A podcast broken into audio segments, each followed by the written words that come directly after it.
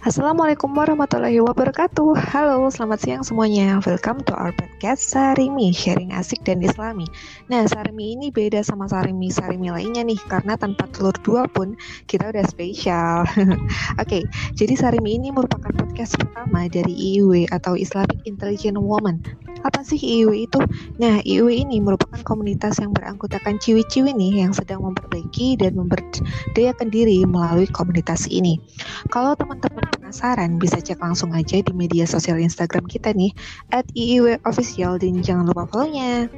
Nah, pada hari ini, seperti judul yang sudah terpampang nyata nih ya, kita akan ngobrolin seputar mental health bersama dengan lima orang kece dari IIW, yaitu ada Kak Dwi. Halo Kak Dwi. Halo. Oke, terus yang kedua ada Kak Devi. Halo Kak Devi. Halo Salita. Oke, terus ada lagi nih Kak Pita nih. Halo Kak Pita. Halo Kak. Dan ada juga Kak Melin. Halo Kak Melin. Halo Kak Lita. Oke, nah di sini mungkin kami bukan expert ya teman-teman yang bisa bagi informasi lengkap informasi yang paling akurat nih buat teman-teman. Tapi melalui podcast ini, setidaknya kita akan sharing nih insight yang kita miliki sama teman-teman semuanya, yang mungkin bisa jadi pengetahuan baru untuk teman-teman.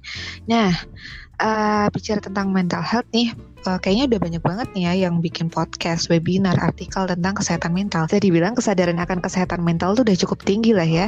Dan kesehatan mental sampai sekarang pun masih jadi bahasan yang menarik ya teman-teman. Nah, tapi coba deh kita tanya sama salah satu teman kita nih yang hadir di sini, yaitu Kak Dwi. Halo Kak Dwi. Halo. Nah, Ani aku mau tanya nih Kak sama Kak Dwi. Menurut Kakak, kenapa sih kesehatan mental nih kok penting banget sampai di mana-mana tuh orang-orang tuh pada tertarik tuh untuk ikut webinar ini, baca artikel tentang ini. Menurut Kak Dwi, kenapa nih? Oke. Jadi ada sebuah pepatah yang mengatakan bahwa di dalam tubuh yang sehat terdapat jiwa yang kuat. Jadi kesehatan mental itu sama pentingnya dengan kesehatan fisik. Karena apa? Karena mental dan fisik itu adalah suatu kesatuan dalam tubuh manusia yang tidak bisa dipisahkan. Jadi eh, fisik adalah yang bekerja dan mental adalah yang mengatur dari dalam untuk manusia berpikir, memutuskan, merasakan dan juga bertindak. Jadi uh, jika hanya salah satunya saja yang merasakan kesehatan, maka tidak terjadi keseimbangan dan tidak bisa mendukung aktivitas manusia, baik itu kerja, kuliah, maupun sekolah. Oke, setuju banget nih sama jawaban dari Kak Dwi ini mantap banget ya. Karena emang kesehatan mental itu beriringan sama kesehatan fisik nih teman-teman. Kalau misalnya kesehatan mental kita bagus, insya Allah kesehatan fisik kita bagus. Begitu juga sebaliknya. Kalau kesehatan fisik kita bagus atau buruk, bisa jadi juga kesehatan mental kita baik atau buruk. Itu tergantung gitu ya. Jadi saling beriringan gitu. Nah, oke. Okay. Uh, eh, jadi beberapa waktu sebelumnya nih juga teman-teman aku habis baca jurnal dari tahun 2000 uh, teori psikologi ini ada kaitannya juga nih sama uh, Islam gitu ya jadi pedoman kita Islam. Karena uh, oleh uh, di tahun 2013 ini konsep kesehatan mental itu ternyata uh, sudah diperkenalkan oleh seorang dokter dari Ahmad Ibnu Al-Bahri dengan sebutannya itu Altib Al-Ruhani. Jadi konsep kesehatan mental zaman dulu nih disebutnya itu Altib Al-Ruhani. Nah, beliau ini menggunakan istilah itu untuk menjelaskan kesehatan spiritual dan kesehatan jiwa gitu. Jadi saling saling keterkaitan gitu lah guys. Nah, uh, aku penasaran juga nih kita nih ya sebagai muslim yang berpedoman pada Al-Qur'an dan hadis atau agama ya. Aku mau nanya sama Kak Pita kira-kira dari agama itu seperti apa sih Kak Pita? Uh, Oke okay, Kak, jadi kalau dari aku dari yang aku pelajari ya, kesehatan mental dalam perspektif agama itu kemampuan seorang hamba uh, yang ketika kita di masa sulit, ketika kita di saat uh, diri kita ngerasa down, di saat merasa lebih rendah dari yang lain, atau di saat kita nggak percaya diri, kita tuh mampu buat bangkit, mampu untuk mengontrol emosi kita, dan kita tuh nggak berlarut-larut dalam kesedihan. Nah, dan ketika kita di masa sulit itu, kita menjadikan Allah tuh sebagai tempat curhat kita, terus selalu menjadikan ayat-ayat sebagai obat, sebagai penenang gitu. Karena sejatinya Islam sendiri itu merupakan penguat jiwa kita ya kak. Melalui Islam kita mengenal tuh gimana kita harus bersabar, kita harus bersyukur dan selalu berusaha untuk menjadi pribadi yang kuat gitu sih kak. Oke, wah lengkap banget nih ya dijelasin sama Kak Pita nih. Aku setuju banget sih karena memang ada untungnya nih atau ada berkahnya kita sebagai umat Islam kita udah punya pedoman dulu istilahnya tanpa kita tahu ilmu psikologi banget nih. Ternyata kita udah punya bekalnya dulu. Kita tahu nih cara kita uh, menangani kesehatan mental kita dari ilmu agama. Misalnya kita bisa sholat, kita zikir, kemudian kita juga bisa puasa gitu ya untuk menahan hawa nafsu dan sebagainya. Jadi sebisa mungkin nih kita teman-teman uh, karena kita punya pedoman yang baik nih ya dari situ bisa menangani kesehatan mental kita dari sama. Oke, nah sekarang coba kita cari nih insight dari teman kita yang lain yaitu dari Kak Devi. Halo Kak Devi. Halo Kak Lita. Nah, gimana nih kalau menurut Kak Devi nih?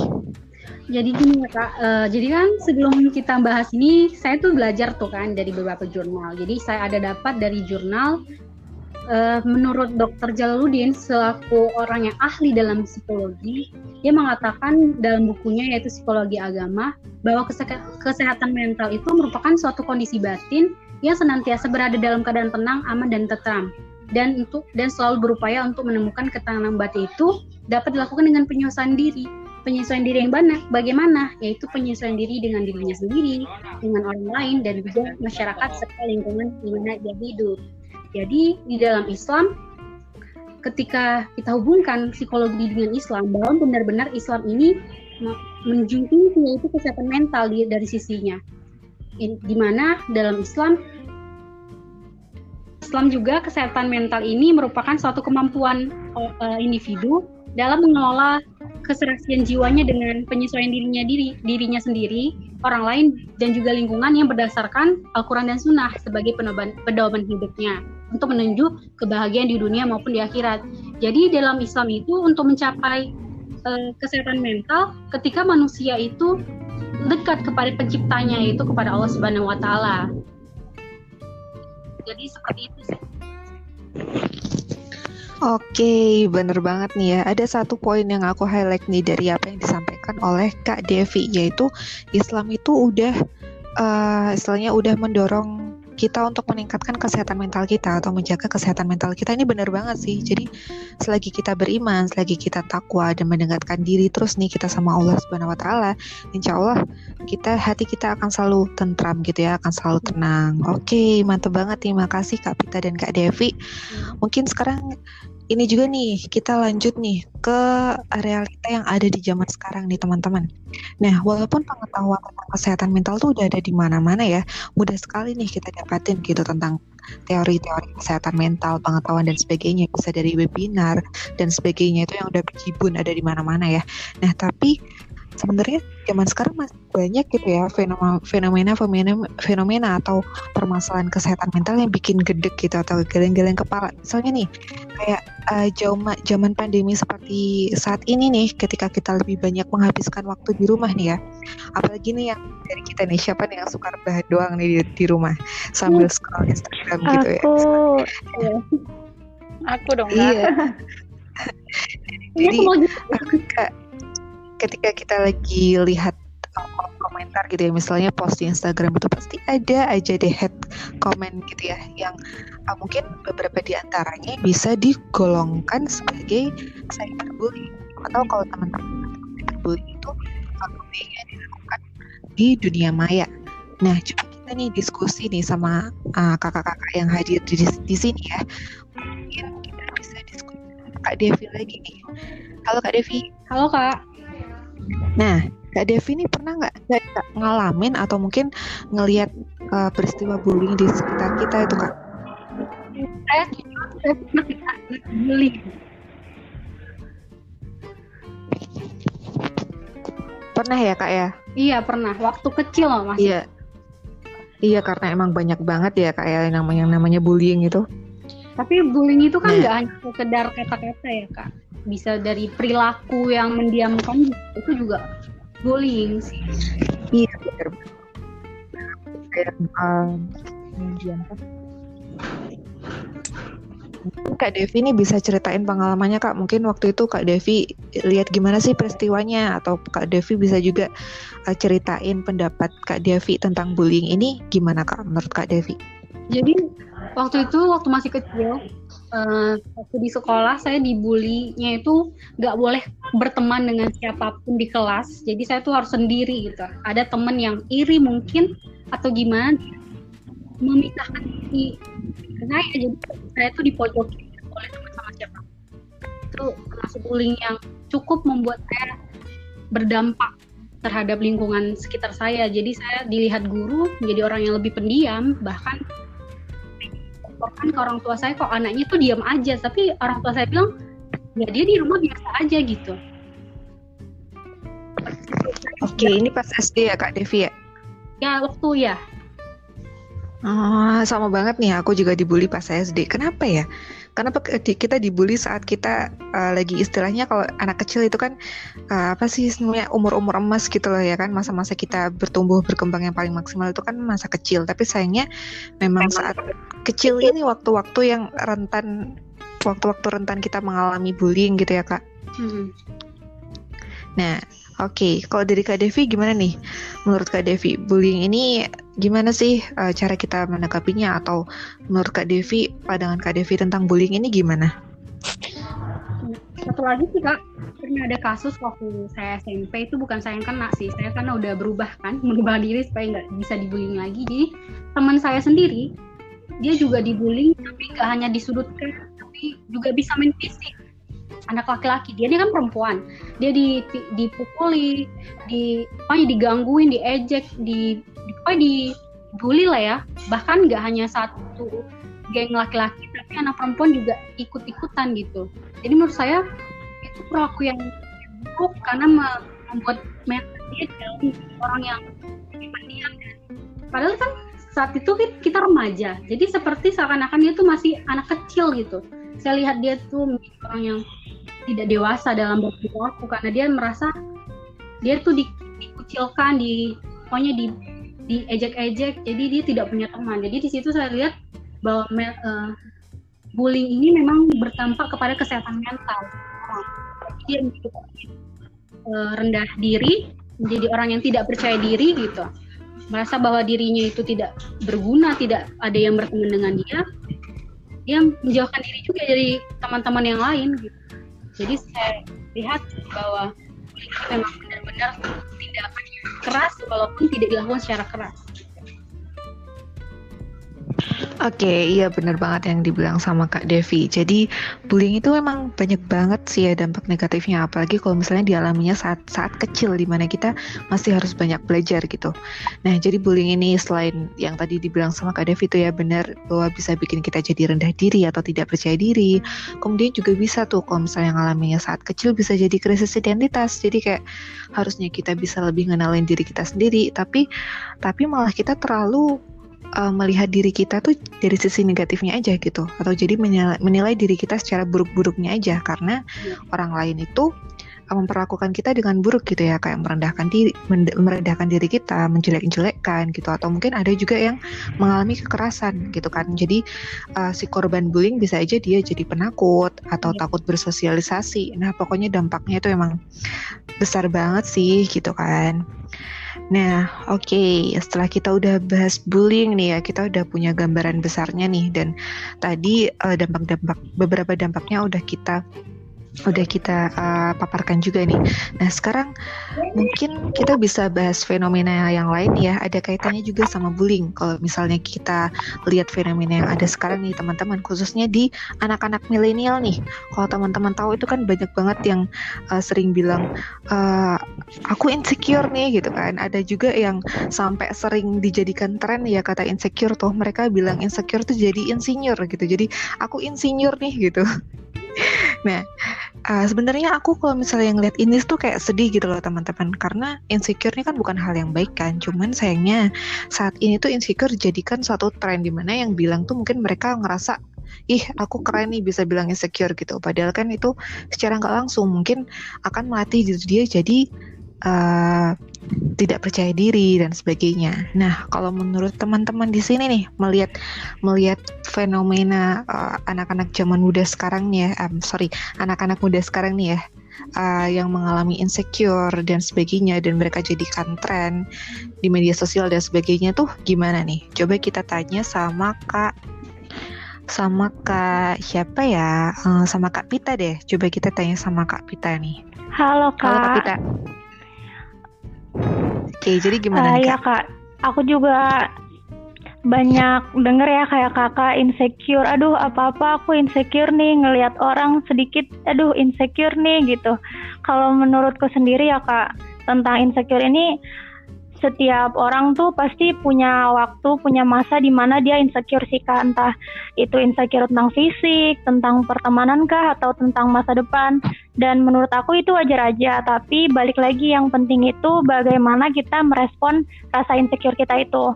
Karena ketika kita insecure, sebenarnya menurut aku kita bisa milih, apakah kita akan berlarut-larut kah, akan bersedih-sedih kah dengan keinsecurean kita, atau justru kita termotivasi memotivasi diri kita untuk bisa maju untuk keluar dari rasa insecure kita gitu. Aku juga termaksud yang pernah insecure ya kak. Cerita sedikit boleh ya? Oke. Okay. Jadi uh, dulu tuh aku insecure soal fisik karena waktu aku waktu aku SMA awal lah ya masa-masa di mana namanya remaja baru baru nyocok-nyocokin skincare gitu kak. Terus aku nyoba skincare baru nih pengen coba kayak teman. Terus pas aku nyoba ternyata aku jerawatan. Aku breakout parah gitu yang kayak aku natap cermin aja tuh aku males gitu ngeliat muka aku sendiri gitu. Terus kayak dari jerawatan itu pasti orang-orang yang orang-orang yang merasakan yang hal yang sama relate ya. Kalau misalnya jerawat tuh bukan cuma sekedar insecure fisik sebenarnya. Jadi kalau ada apa-apa kalau kayak aku maju ke depan kelas atau aku komunikasi kah sama orang lain itu pasti kayak ada aja yang aku tutupin di wajah aku gitu. Kayak aduh nggak pede apa-apa tuh nggak pede gitu. Sampai aku tuh aku tuh doa gitu ya Allah pengen deh kayak orang lain gitu. Pengen deh kalau berdiri depan umum tuh aku bisa pede kalau komunikasi tuh bisa lancar-lancar aja kayak orang lain. Terus sampai aku ketemu sama ayat gini kak. Sesungguhnya Allah tidak akan mengubah nasib suatu kaum hingga mereka mengubah diri mereka sendiri Nah pas aku baca ini tuh aku kayak dapat kekuatan gitu. Ayat ini tuh jadi penguat aku ketika aku lagi down ketika masa-masa itu aku lagi sedih banget sama muka aku sendiri gitu. Aku jadi punya semangat kayak aku kayaknya aku harus berusaha biar aku tuh nggak kayak gini terus. Terus aku nguatin diri aku. Aku bisa kok kayak yang lain bisa pede gitu. Terus di situ aku kayak dapat poinnya sih kayak aku nggak bisa cuma nyalahin keadaan nggak bisa cuma nyalahin diri sendiri. Aku tuh harus ada upaya yang bikin aku keluar dari zona aku insecure gitu. Terus buat ngeraih sesuatu uh, ternyata nggak bisa doa doang. Aku harus ikhtiar juga karena kan dalam agama juga disebutkan ya kalau misalnya kita ingin sesuatu kita nggak bisa cuma doa doang harus diring sama ikhtiar gitu. Gitu sih kak. Terus uh, sekarang juga ada tuh kayak yang kayak aduh aku mah kentang. Kan suka kayak gitu ya kak? Iya bener banget. Bener kak sama Sedih aku juga dengernya. kayak aduh aku mah kentang. Terus ada lagi kak temen aku tuh suka bilang aduh aku mah butiran knalpot. Kan kayak apa sih? Gitu kak remeh banget kan butiran knalpot kayak ada polusi doang gara-gara itu. Terus kayak mungkin kalau dilihat dari sisi bercanda itu ada lucunya sih ya kak. Itu kayak mungkin itu dianggap lucu gitu. Cuma kalau dari kita lihat dari sisi serius nih, kalau kita ngomong kayak gitu kan sama aja ya kayak kita tuh ngerendahin diri kita sendiri. Kayak tanpa kita sadar kita tuh ngeremehin diri kita sendiri. Belum lagi kalau kalau di agama tuh kan doa kan ucapan itu adalah doa. Masa kita ngedoain diri kita yang hmm. jelek-jelek sih gitu. Kayak aku mah kentang kenal pot kan jelek-jelek ya kak masa doainnya yang jelek-jelek gitu Sa mungkin sedikit saran aku sih buat kita-kita nih yang masih terjebak di insecure ayo coba kayak kita tuh ubah pro, uh, perspektif diri perspektif kita ubah cara pandang kita ke orang lain sama ke diri kita karena kita nggak bisa nggak bisa terus banding bandingin diri kita sama orang lain menurutku kita harus punya standar buat diri kita sendiri tentang yang baik tuh gimana, yang jelek tuh gimana. Uh, kita harus mulai paham kondisi diri kita dan nerima. Karena menurut aku juga kayak nggak semua yang kita lihat, apalagi sekarang di Instagram gitu, kita banyak nge-scroll uh, dia tuh kehidupannya enak banget ya, atau aduh dia tuh cantik banget ya. Kan kita nggak tahu gitu di balik itu dia tuh uh, sampai pada titik itu dengan proses yang kayak apa. Atau yang namanya Instagram ya jangankan orang lain. Balik lagi ke diri kita kalau misalnya kita mau post di Instagram atau post di media sosial lain kan pasti difilter dulu ya kak. Jadi kayak nggak semua yang di media sosial itu benar-benar kayak gitu. Pasti udah melalui proses seleksi panjang apalagi cewek kan. Terus kalau kalau misalnya kita punya temen yang kayak gitu, kayak aku juga ada beberapa temen aku yang suka insecure, coba sama-sama kita kuatin, semangatin, dan sebagai salah satu bagian dari lingkungan sosial, saranku kurang-kurangin gitu kak, kayak mengkritik yang bukan ranah kita. Misalnya kan kayak sering banget ya, aku tuh suka suka diginin kak kalau ketemu orang, ih Pit uh, jerawatan, sekarang lagi jerawatan ya, kayak ih Pit kok buletan sih sekarang? Suka digituin kak. Iya. Aduh itu ngenes banget sih. Sakit emang ya rasanya kita mau ketemu sama temen mau uh, saya kangen gitu ya pengen ketemu teman tapi saat ketemu nih malah dibilang gendut lah dibilang jerawatan lah eh kok sekarang hitaman gitu, -gitu. nah iya kan bener banget ya. makanya kan kalau misalnya kita ngomong kayak gitu Iya, jadi kalau misalnya kayak gitu kan apa yang kita omongin tuh sebenarnya harus disaring juga karena kita nggak tahu gitu apa yang kita apa yang dia rasain ketika kita ngomong kayak gitu. Kayak misalnya aku digituin, kadang aku tuh jadi kayak mau mau ngobrol atau mau nongkrong sama temen tuh jadi mikir-mikir kayak aduh aku lagi jerawatan males banget nanti ditanya-tanyain kan kayak gitu kan. Bisa jadi apa yang kita omongin tuh sensitif gitu. Jadi kalau bisa sih dihindari gitu. Gitu sih kak oke mantap banget nih. Yang tadi dibilang sama Kak Pita nih ya udah lengkap banget nih. Mungkin aku highlight aja beberapa poin yang disampaikan sama Kak Pita nih ya. Jadi kalau di psikologi nih guys yang tadi Kak Pita bilang bahwa ucapan adalah doa itu bener banget sih. Jadi ada di teori psikologi itu namanya uh, istilah kerennya itu teori magnet. Jadi ketika kita berpikir hal yang positif itulah hal yang terjadi dalam hidup kita kalau kita mikir hal yang negatif, itulah hal yang akan datang ke hidup kita. Jadi kalau misalnya kita mikir positif, apa aja deh yang kamu inginkan tuh bisa datang loh ke hidup kamu asalkan kita yakin. Gitu. Terus tadi uh, benar juga yang dibilang sama kita uh, bahwa orang zaman sekarang tuh kita mudah banget ya namanya insecure atau membandingkan diri kita sama orang lain hanya sebatas di dunia maya aja ya kita membandingkan sama apa yang tampak di dunia maya padahal orang-orang itu hanya menampilkan sisi-sisi baik aja gitu di dunia maya. Kayak kalau misalnya kita mau bandingin bandingin hidup kita sama orang lain itu nggak bisa karena terlalu banyak banget hal yang mau dibandingin. Kayak misalnya kita mau bandingin materi gitu ya. Kita lihat orang lain nih misalnya mereka di upload di sosial media foto mobil atau foto karir mereka pekerjaan mereka atau mungkin simpelnya kalau anak kuliah nih ya mereka upload uh, mereka ikut organisasi. Lah itulah sedangkan mungkin kita nggak seaktif mereka gitu. Padahal kita mungkin di sisi di sisi itu mereka bagus tapi di sisi lainnya nih mungkin ada dari mereka yang aktif tapi mereka punya masalah di keluarga dan sebagainya. Jadi kalau misalnya mau bandingin tuh kalau saran aku nih gitu jangan bandingkan sama orang lain tapi bandingkan sama diri teman-teman dengan diri teman-teman yang sebelumnya gitu. Jadi kita bisa terus memperbaiki diri kita dengan membandingkan diri kita dengan diri kita yang sebelumnya gitu. Nah terus uh, satu poin lagi yang aku highlight dari yang dibilang sama Kak Pita tadi itu ya. Jadi ini kan insecure itu bisa ini ya dampak dari uh, bullying gitu ya. Jadi insecure nih korban bullying itu dia bisa mengalami insecure. Ada kaitannya juga nih guys sama apa yang kita dapat dapatkan di agama gitu bahwa kita kalau bisa sih kita uh, berperilakulah kita yang baik berucaplah kita yang baik gitu karena apa yang kita hasilkan dari perilaku ucapan kita itu dampaknya nggak hanya hanya ke orang lain tapi ke diri kita sendiri juga. Kayak misalnya mungkin ada nih dari teman-teman di sini yang mungkin perilakunya baik ke orang lain tapi kalian itu mungkin lupa nih ya untuk berperilaku baik sama diri sendiri gitu. Kayak misalnya kalian ngelihat orang orang lain yang keren gitu prestasinya bagus gitu atau mereka cantik kalian pujilah mereka.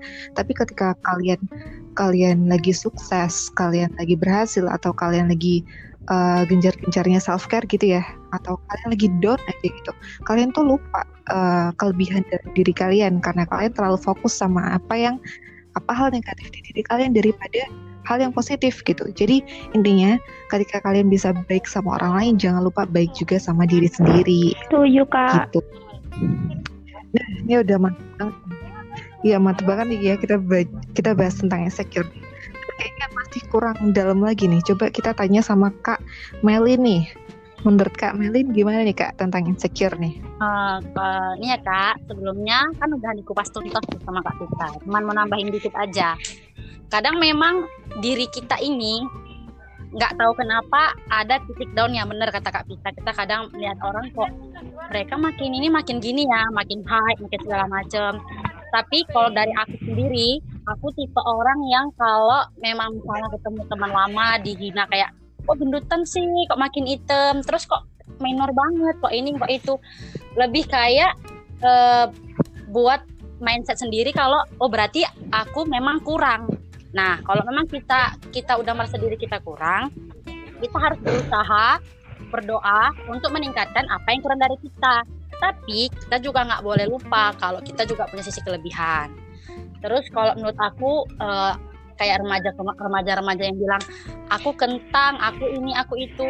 Sebenarnya uh, fenomena ini terjadi gara-gara banyak orang yang udah memiliki kemampuan dan kelebihan glow up sudah glow up banget tapi masih menyebut dirinya aku kentang aku ini aku itu. Jadi itulah yang membuat banyak makin tren kalimat ini dipakai. Padahal ini artinya tuh sebaliknya gitu kak banyak orang yang memikirkan kalau aku bilang kayak gini ah nanti aku dipuji. Enggak kok kamu kan udah udah glow up udah cantik udah ini. Tapi mereka nggak tahu bagaimana susahnya kita yang memang pengen glow up tapi kita belum bisa ke situ itu. Jadi untuk orang-orang yang udah ya untuk orang-orang sekitar kita yang kira-kira bilang kok kamu masih gini masih ini tolong. Ya jangan kayak gitu ya kan kak? Sebenarnya sih kalau insecure ini bahaya banget sih untuk mental health kita lebih kayak merasa diri kita kita nggak punya apa-apa kita ngerasa rendah kita uh, merasa selalu kurang gitu dan kita kurang bersyukur kita kurang uh, membuat pikiran kita tuh terfokus sama tujuan kita gitu. Nah, kalau menurut aku sih kayak gitu. Oke, okay, iya benar banget yang dibilang sama Kak Meli. Kak Meli nih, jadi uh, tambahan dari Kak Meli yang aku suka banget nih, ya tadi kita lupa bahas bahwa emang setiap orang tuh kan punya keunikannya masing-masing ya gitu. Kita punya kelebihan ini, mereka punya kelebihan itu. Kita punya kekurangan ini, mereka punya kekurangan itu. Nah, kita juga diciptakan sama Allah nih dengan keunikan kita masing-masing. Makanya kalau misalnya kita insecure sama diri kita kayak apa ya? Mungkin ngerasanya kayak kok nggak terima kasih banget ya sama Allah padahal kita punya kelebihan ini juga gitu yang mungkin orang lain nggak punya. Nah, makanya itu uh, kita harus pintar-pintar latihan bersyukur. Jangan cuma di mulut aja nih. Kadang kita tuh cuma kita ngerasa kita udah bersyukur kok gitu. Cuman pada kenyataannya nih saat kita lagi down saat kita lagi ngelihat orang lain sukses kok ya iri ya gitu. Kok ya tetap ngerasa insecure ya. Jadi mungkin proses untuk belajar bersyukur itu nggak pernah berhenti ya guys. Jadi harus kita latih terus menerus biar kesehatan mental kita makin mantap nih gitu. Nah, Oke, okay. Nah, uh, jadi setelah kita udah bahas tentang bullying nih ya, bullying punya dampak buruk ke korban bullying itu jadi insecure. Nah, ada juga nih guys bahwa uh, yang kayaknya teman-teman juga udah pada tahu nih ya bahwa insecure yang berlebihan atau insecure yang terus menerus gitu ya bisa membuat seseorang itu jadi depresi gitu ya depresi artinya depresi itu merupakan kondisi psikologis di mana kita itu merasa sedih secara mendalam dan terus menerus nih gitu. Bahaya juga kan gitu. Karena depresi itu bisa bikin kita jadi nggak mau ngapa-ngapain gitu ya. Rebahan mungkin di kamar seharian tiduran mulu nggak bisa ketawa gitu kan. Jadi dia sedih terus aja gitu. Nggak mau diajak keluar dan sebagainya. Nggak produktif lah intinya kayak gitu. Nah sekarang coba kita diskusi nih sama temen kita yang satu lagi Halo, nih Kak yaitu Kak Dwi halo Kak Dwi Nah, sekarang kita bahas tentang depresi nih, Kak. menurut Kak Dwi Kalau depresi ini gimana nih Kak Dwi? Ini itu banyak ya sebenarnya penyebabnya ada ada banyak penyebabnya. Nah, kalau dihubungkan itu salah satunya dua itu tadi, karena bullying dan karena insecure. Jadi karena bullying yang berlebihan, insecure yang berlebihan itu juga bisa dampaknya itu ke depresi. Seperti yang Kak Lita katakan tadi, depresi itu kan adalah kondisi psikologis di mana seseorang merasakan eh, gangguan mental atau mentalnya itu merasa turun karena terlalu sedih. Dan orang yang depresi ini eh, seperti seakan-akan itu tidak memiliki semangat untuk hidup gitu. Contohnya itu mau ngapain-ngapain itu males, males makan, tidur juga nggak nyenyak, terus pasti kepikiran tentang apa yang orang katakan dan apa yang orang lakukan sama kita. Jadi eh, depresi ini sebenarnya depresi ini nggak kelihatan dari luar. Orang kelihatan depresi itu dari luarnya tuh baik-baik aja karena ini kan penyakit atau gangguan mental ya. Jadi orang mungkin miranya orang itu baik-baik aja padahal orang itu tuh di dalamnya lagi tertekan, orang itu di dalamnya lagi depresi. Dia tuh sedang berpikir kenapa sih aku kok diginiin sama orang? Aku sedih deh. Kenapa sih kok aku harus mengalami hal yang seperti ini? Aku sedih deh. Untuk apa lagi aku ada di sini gitu. Kalau misalkan aku tiap hari itu diperlakukan seperti itu, dikata-katain seperti itu gitu. Dan depresi ini bener-bener masalah yang nggak semua orang bisa ngerti. Dan cuman si pelakunya doang itu yang bisa ngerasain gimana rasanya kayak dropnya itu. Soalnya aku juga pernah ngalamin depresi tapi nggak nggak mungkin nggak sampai yang ke tahap serius gitu. Cuman pernah mengalami depresi. Ini aku boleh sedikit sedikit aja cerita gitu Boleh, jadi Banyak juga nggak apa-apa Eh, kok. waktu aku waktu Lanjut, Kak. mau seleksi masuk kuliah itu itu aku ikut jalur prestasi. Habis itu aku aku urus semuanya itu sendiri mandiri. Setelah itu aku daftar. Setelah itu usahaku udah aku lakukan sebaik mungkin. Dan tinggal doa. Aku tuh berdoa serius sama Allah bahwa aku tuh ya Allah hamba tuh bener-bener pengen ini. Hamba tuh bener-bener pengen ini ya Allah. Jika memang ini baik tolong berikan kepada hamba ya Allah. Setelah aku dapat aku masuk di jalur prestasi itu. Ternyata orang tua aku nggak setuju aku masuk di situ. Jadi wow. Apa ya? Aku selama ini telah berusaha dan selama ini aku telah eh, memperjuangkan apa yang aku inginkan tapi ternyata ada hal lain yang menghalanginya gitu. Jadi kayak aku merasa apa gunanya aku usaha selama ini? Apa gunanya aku apa gunanya aku berdoa sampai mohon-mohon seperti itu? Jika aku tidak bisa mendapatkan hal yang aku inginkan sampai seperti itu. Jadi aku merasa kayak "Ah, udahlah aku gak mau kuliah gitu. Karena sampai di titik seperti itu. Tapi eh, setelah itu kayak aku coba ambil lagi hikmahnya gitu.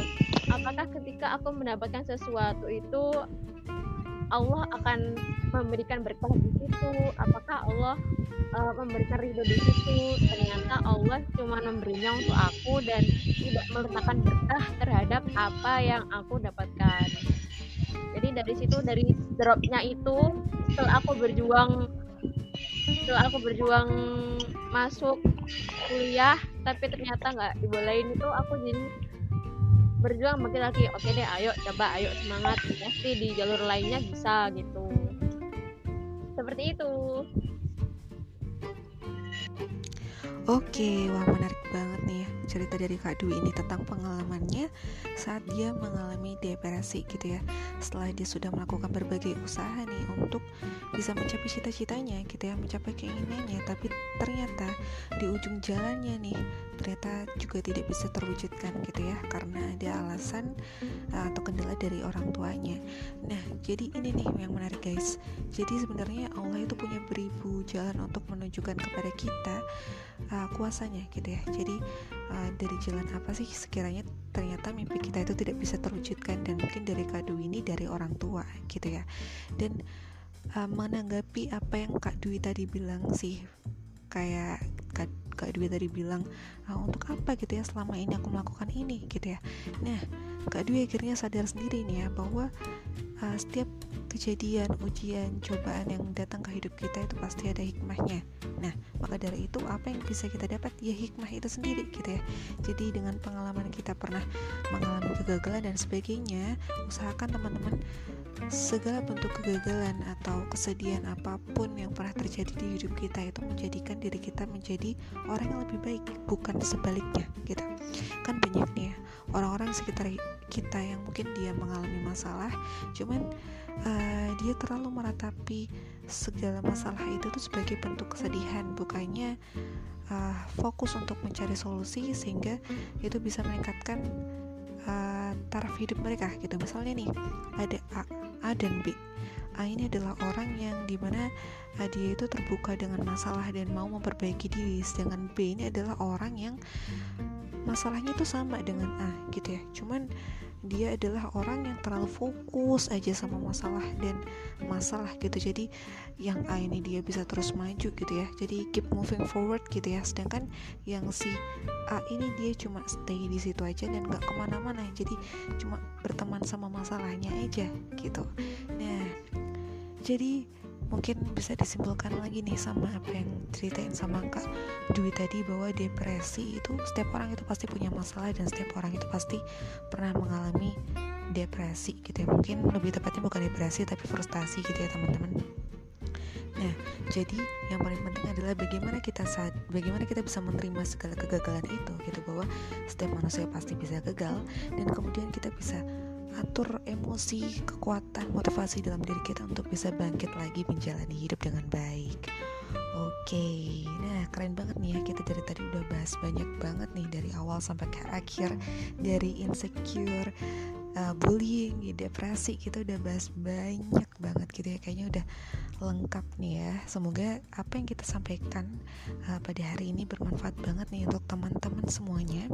Dan pesan dari kami dari IIW sebagai wanita-wanita juga yang sedang memperbaiki dan terus memberdayakan diri kami agar bermanfaat untuk orang lain untuk kalian wanita-wanita yang masih insecure nih sama diri kalian gitu. Percayalah bahwa kalian itu cantik. Percayalah bahwa kita itu punya keunikan diri kita masing-masing yang mungkin orang lain gak punya gitu. Dan jangan berhenti untuk cari potensi untuk terus menghargai diri ya afirmasi positif kalau perlu ngacalah kita setiap hari dan ucapkan alhamdulillah bahwa kita ditakdirkan uh, sebagai sebaik-baiknya manusia oleh oleh Allah Subhanahu wa taala. Oke, jadi mungkin uh, saya tutup dulu nih ya podcast pada siang hari ini. Terima kasih kepada teman-teman yang sudah uh, mendengarkan. Apabila teman-teman suka dengan podcast dari Iwe dari kita pada pagi hari ini, uh, jangan lupa untuk terus pantengin ya podcast kita dan kalau misalnya teman-teman tertarik nih atau penasaran sama Iwe bisa langsung aja kunjungi media sosial Instagram kita di @iweofficial dan sampai jumpa di Sarimi, sharing asik dan islami selanjutnya. Wassalamualaikum warahmatullahi wabarakatuh.